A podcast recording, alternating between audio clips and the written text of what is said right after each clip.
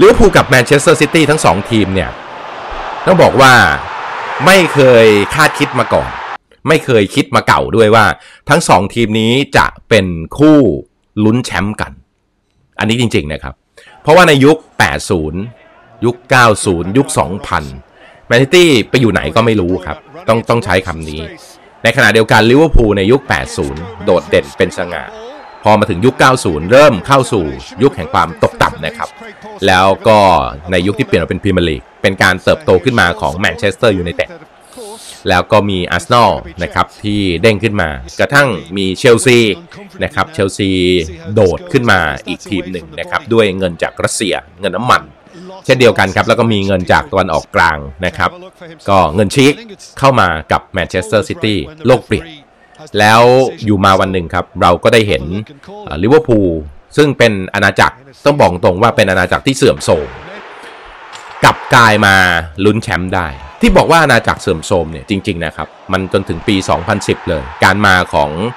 จอห์น W. เฮนรี่อันนี้ก็ต้องชมนะครับสำหรับทางเฟนเวย์ที่เข้ามาแล้วมาทำให้ลิเวอร์พูลเนี่ยรอดตายในครั้งนั้นนะครับก็นี่เนี่ย300 ล้านปอนด์รอดไปแล้วก็ค่อยๆปรับขึ้นมาปรับปรุงขึ้นมาแล้วลิเวอร์พูลก็กลายเป็นอาณาจักรที่ยิ่งใหญ่ขึ้นมาอีกครั้งหนึ่งมีการปรับปรุงอาณาจักรเดิมเป็นการซ่อมแซมแล้วก็ขยายฐานอาณาจักรขึ้นมาการปฏิบัติการของทั้งลิเวอร์พูลแล้วก็แมนเชสเตอร์ซิตี้เนี่ยมีความแตกต่างกันออกไปนะครับโอเคแล้วแมนเชสเตอร์ซิตี้ก่อนหน้านี้ก็เคยได้แชมป์มาบ้างแต่พวกเขาครับแม้ว่าจะเกิดก่อนแต่ก็อยู่ใต้ร่มเงาของแมนเชสเตอร์ยูไนเต็ดโดยเฉพาะในยุคที่ก้าวเข้าสู่พรีเมียร์ลีกยุคที่ก้าวเข้าสู่โลกแห่งไซเบอร์โลกที่มีโซเชียลโลกที่ทุกคนอยู่มาวันหนึ่งสามารถที่จะอยู่ใครก็ไม่รู้สามารถทะเลาะกันข้ามโลกกันได้ด่ากันได้แบบไม่กลัวว่าจะถูกปรับทั้งที่ทุกคอมเมนต์มีค่าใช้จ่ายนะครับกลายเป็นว่าแมนซิตี้เนี่ยโดดขึ้นมาเซอร์เล็กเฟอร์กูสันบอกว่าเป็นเพื่อนบ้านที่น่ารำคาญยิ่งการที่เซอร์เล็กเฟอร์กูสันรีไทร์เมื่อปี2013เนี่ยมันกลายเป็นว่าแมนเชสเตอร์ซิตี้ยิ่งชัดเจนมากขึ้นในภาพของความสำเร็จในแมนเชสเตอร์เขาสร้างอาณาจักรขึ้นมาใหม่ครับอาณาจักรของเขาในที่นี้ก็คือเขาเห็นครับว่าที่เนี่ยเด็กจากตะวันออกกลางเนี่ยมาเรียนเยอะนะฮะในเรื่องของอสังหาริมทรัพย์ที่มันสร้างขึ้นมาพร้อมกับทีมฟุตบอลสีฟ้าประจำเมืองซึ่งเป็นทีมเก่าแก่ว่ากันว่าในเมืองเนี่ยมีคนชอบมากกว่าแมนเชสเตอร์ยูไนเต็ดจริงเท็จประการใดไม่รู้แล้วเพราะว่าพอถึงเวลาเข้าไปดูจริงๆเนี่ยแมนเชสเตอร์ยูไนเต็ดคนดูเยอะกว่าในตอนนี้ความเป็นแมนเชสเตอร์ซิตี้แบรนด์ค่อยๆแข็งแกร่งขึ้นนะครับแข็งแกร่งขึ้นเนี่ยไม่ใช่เพียงแต่ในสนามเท่านั้นเองเป็นแบรนด์ที่สร้างขึ้นมาในระยะ10 กว่าปีเนี่ยนะครับให้มันแข็งแกร่งในเรื่องของธุรกิจในการลงทุนและแน่นอนครับชีคไม่มีทางขายทีมหรือขายก็ไม่มีใครมาซื้อหรอกนอกจากชีคด้วยกันเองนะครับเพราะว่ามูลค่ามันมหาศาลขณะเดียวกันลิเวอร์พูลเองเนี่ยนะครับก่อนหน้านี้มีแต่หนี้แล้วเกือบจะต้องถูกหักคะแนนเละเทะแล้วก็ถูกตัดสภาพแบบว่าถ้าย่ำแย่สุดเนี่ยก็คือหล่นชั้นไปเลยในตอนนั้นนะครับก็ได้เงินทุนจากสหรัฐอเมริกาเข้ามาแต่ไม่ได้ทำทีมแบบเงินถุงเงินถังค่อยๆประดิษฐ์ขึ้นมาในสไตล์ที่เขาเคยทำกับเรดซ็อกในอเมริกาทีนี้พอการขยับขึ้นมาของลิเวอร์พูลค่อยๆขึ้นมาด้วยการปรับเปลี่ยนแนวทางวิธีการบริหารซึ่งลิเวอร์พูลเนี่ยใช้การบริหารโดยใช้แบบบ้านๆมาโดยตลอดนะครับจากป๋าเดวิดมัวร์แล้วก็มาจนถึงยุคที่คนเข้ามาซื้อแล้วหวังผลอย่างเดียวหวังผลกำไรอย่างเดียวครับก็คือตัวของทอมฮิกส์แล้วก็จอร์จ เยเลตลิเวอร์พูลเสียเวลามากจนกระทั่งได้ทางเฟนเวย์เข้ามาก็แน่นอนครับเฟนเวย์ก็เข้ามาแล้วแบรนด์ลิเวอร์พูลโชคดีครับตรงที่ว่าแบรนด์ลิเวอร์พูลเนี่ยมันแข็งแรงอยู่แล้วด้วยตัวของมันเองนะครับเฟนเวย์ก็ทำหลายสิ่งสโมสรมีการเปลี่ยนแปลงเยอะด้วยการทำสแตนใหญ่หรือว่าเมนสแตนแห่งใหม่เนี่ยให้มันใหญ่ขึ้นนะครับดีขึ้นและตอนนี้ก็ทำทางอาจารย์ทางด้านแอนฟิลด์โรดเพิ่มขึ้นมาแล้วก็ได้จัดการกว้านซื้อที่ในขอบเหล่านั้นขึ้นมาค่อยๆซื้อและค่อยๆทำเพราะไม่สามารถที่จะลงทุนได้เหมือนกับทีมอื่นสังเกตไหมครับว่า2ทีมเนี่ยขึ้นมาในระยะ10 ปีพอๆกันแต่ลิเวอร์พูลเนี่ยฐานแฟนเนี่ยมโหฬารอยู่แล้ว แล้วเป็นฐานแฟนที่มีกำลังซื้อพอดิบพอดีในขณะเดียวกันแมนซิตี้คุณต้องสร้างใหม่หมดเลยนะครับเพราะว่าเมื่อพูดถึงแมนเชสเตอร์แล้วเขาจะนึกถึงสีแดงก่อนอยู่เสมอก็คือแมนเชสเตอร์อยู่ในเต็ดนั่นเองนะครับทีนี้อาณาจักรของสองฝั่งเนี่ยสร้างคนละแบบของลิเวอร์พูลเนี่ยสร้างเฉพาะตัวเองครับแต่แมนซิตี้เนี่ยสร้างในเรื่องของการค้าการเงินการลงทุนของพวกเขาโดยเฉพาะนะครับก็คือสร้างพูดง่ายๆเลย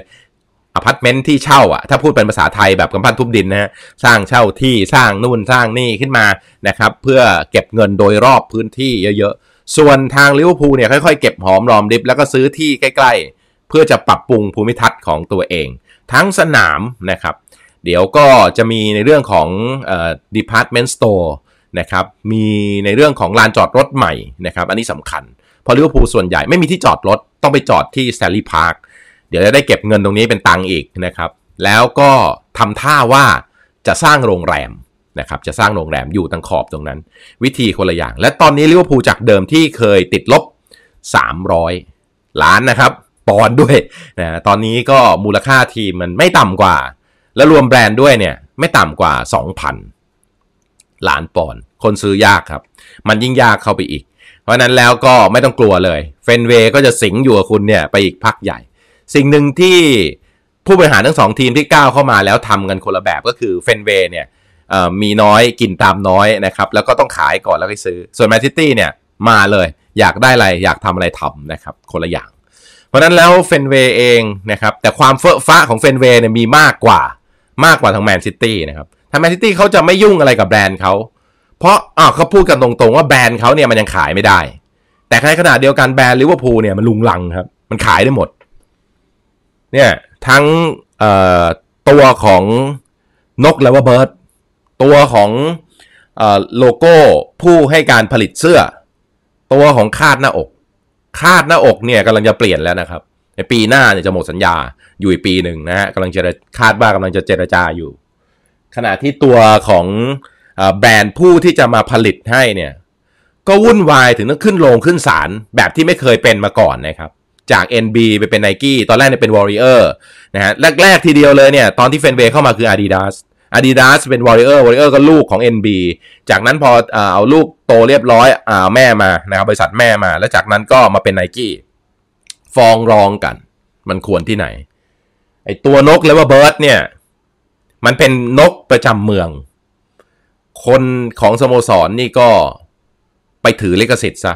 ไปซื้อลิขสิทธิ์มาแล้วทำท่าว่าจะยึดนกและเบิร์ดเป็นของตัวเองโดนด่าเละเทะนะครับนี่คือแนวทางการบริหารของทั้งสองทีมที่แตกต่างกันแบบสิ้นเชิงนะครับสิ้นเชิงเพราะว่ามูลค่าสตังค์เนี่ยมันอยู่ทางฝั่งแมนซิตี้แต่มูลค่าเนี่ยมันอยู่ทางฝั่งลิเวอร์พูลนะครับที่ผมพูดเรื่องนี้มาหลายคนบอกว่าเอ้ยทำไมมันไม่พูดเรื่องการวิเคราะห์วิจารณ์ฟุตบอลเลยโอ้โหสมัยนี้เนี่ยนะครับบางคนดูบอลไม่รู้อะวิจารณ์เป็นฉากเลยมาให้บอลกันนะครับเอาเรื่องนี้แหละนะครับเรื่องเหล่านี้มาขยายให้ฟังก่อนแล้วเดี๋ยวค่อยเรื่องของในสนามเนี่ยค่อยว่ากันเรื่องในสนามบางทีเนี่ยตาเนี่ยเห็นกันบางบ่อยครั้งแล้วนะแล้วคู่ของลิเวอร์พูลกับแมนซิตี้เนี่ยนะครับประเด็นมันก็คือว่าอยู่ๆอย่างที่บอกอะโคจรมาไล่ล่าแชมป์กันเนี่ยใน2ฤดูกาลก่อนหน้าฤดูกาลที่แล้วก็คือปี18-19แล้วก็19-20ปี 20-21 เนี่ยลิเวอร์พูลเนี่ยดันไปหนีไปซะก่อนนะครับแล้วแมนซิตี้ก็เกือบไม่ได้นะครับคือต้องบอกว่าไอปี 18-19 เนี่ยจริงๆแล้วลิเวอร์พูลเนี่ยควรจะได้แล้วหยุดที่ 29 ปีแต่เจอแมนซิตี้เนี่ยวิ่ง 14 นัดรวดเข้าเส้นชัยไปเลยนะครับในตอนนั้นลิเวอร์พูลเล่นนัดสุดท้ายชนะวูฟก็จริงแต่แมนซิตี้ไปชนะไบรตันขณะเดียวกันปีต่อมาปี 2019-2020 เนี่ยลิเวอร์พูลวิ่งแหลกเลย28นัดเสมอนัดเดียวชนะหมดเลยครับแล้วก็มาโดนโควิดปาจนกระทั่งรอจนโควิดแล้วลิเวอร์พูลเป็นแชมป์และแมนซิตี้เนี่ยก็แพ้ในวันที่ลิเวอร์พูลเป็นแชมป์อะลิเวอร์พูลยังไม่ได้เตะเลยแมนซิตี้ไปแพ้เชลซีจนกระทั่งฤดูกาลที่แล้วลิเวอร์พูลมาพังซะก่อนผ่านไป3เดือนพังแล้วก็กลายเป็นทางแมนซิตี้ที่เร่งเครื่อง15นัดตั้งแต่ช่วง Boxing Day 15นัดเลยนะครับชนะแล้วก็จองกฐินยาวนี่คือการปะทะกันของ2ทีมที่ดีที่สุดในวงการฟุตบอลอังกฤษนะครับผมก็ ก็พูดได้ตรงนี้เลยนะครับอีกทีมหนึ่งที่กำลังจะก้าวขึ้นมาเป็นผู้ท้าทายคือเชลซีแล้วก็แมนเชสเตอร์ยูไนเต็ดนะครับอย่าลืมครับฝากกดไลค์กดแชร์กด Subscribe แล้วกดกระดิ่งกุ้งกิ้งมาให้ด้วยนะครับอย่าลืมกดกันให้เรียบร้อยนะครับฝากกดไว้ด้วยละกันวันนี้เวลาหมดเวลาเราเจอกันกับเรื่องราวของพรีเมียร์ลีกที่นี่ YouTube ของบีแหลมสิงห์นะครับวันอังคารครับพบกับ Netbuster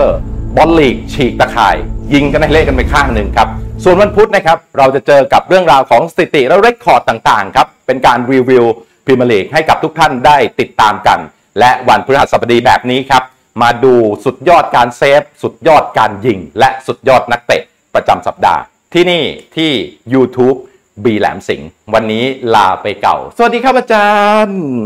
ติดตามชมคลิปไฮไลท์ฟุตบอลพรีเมียร์ลีกทุกคู่ทั้งฤดูกาลดูฟรีที่ TrueID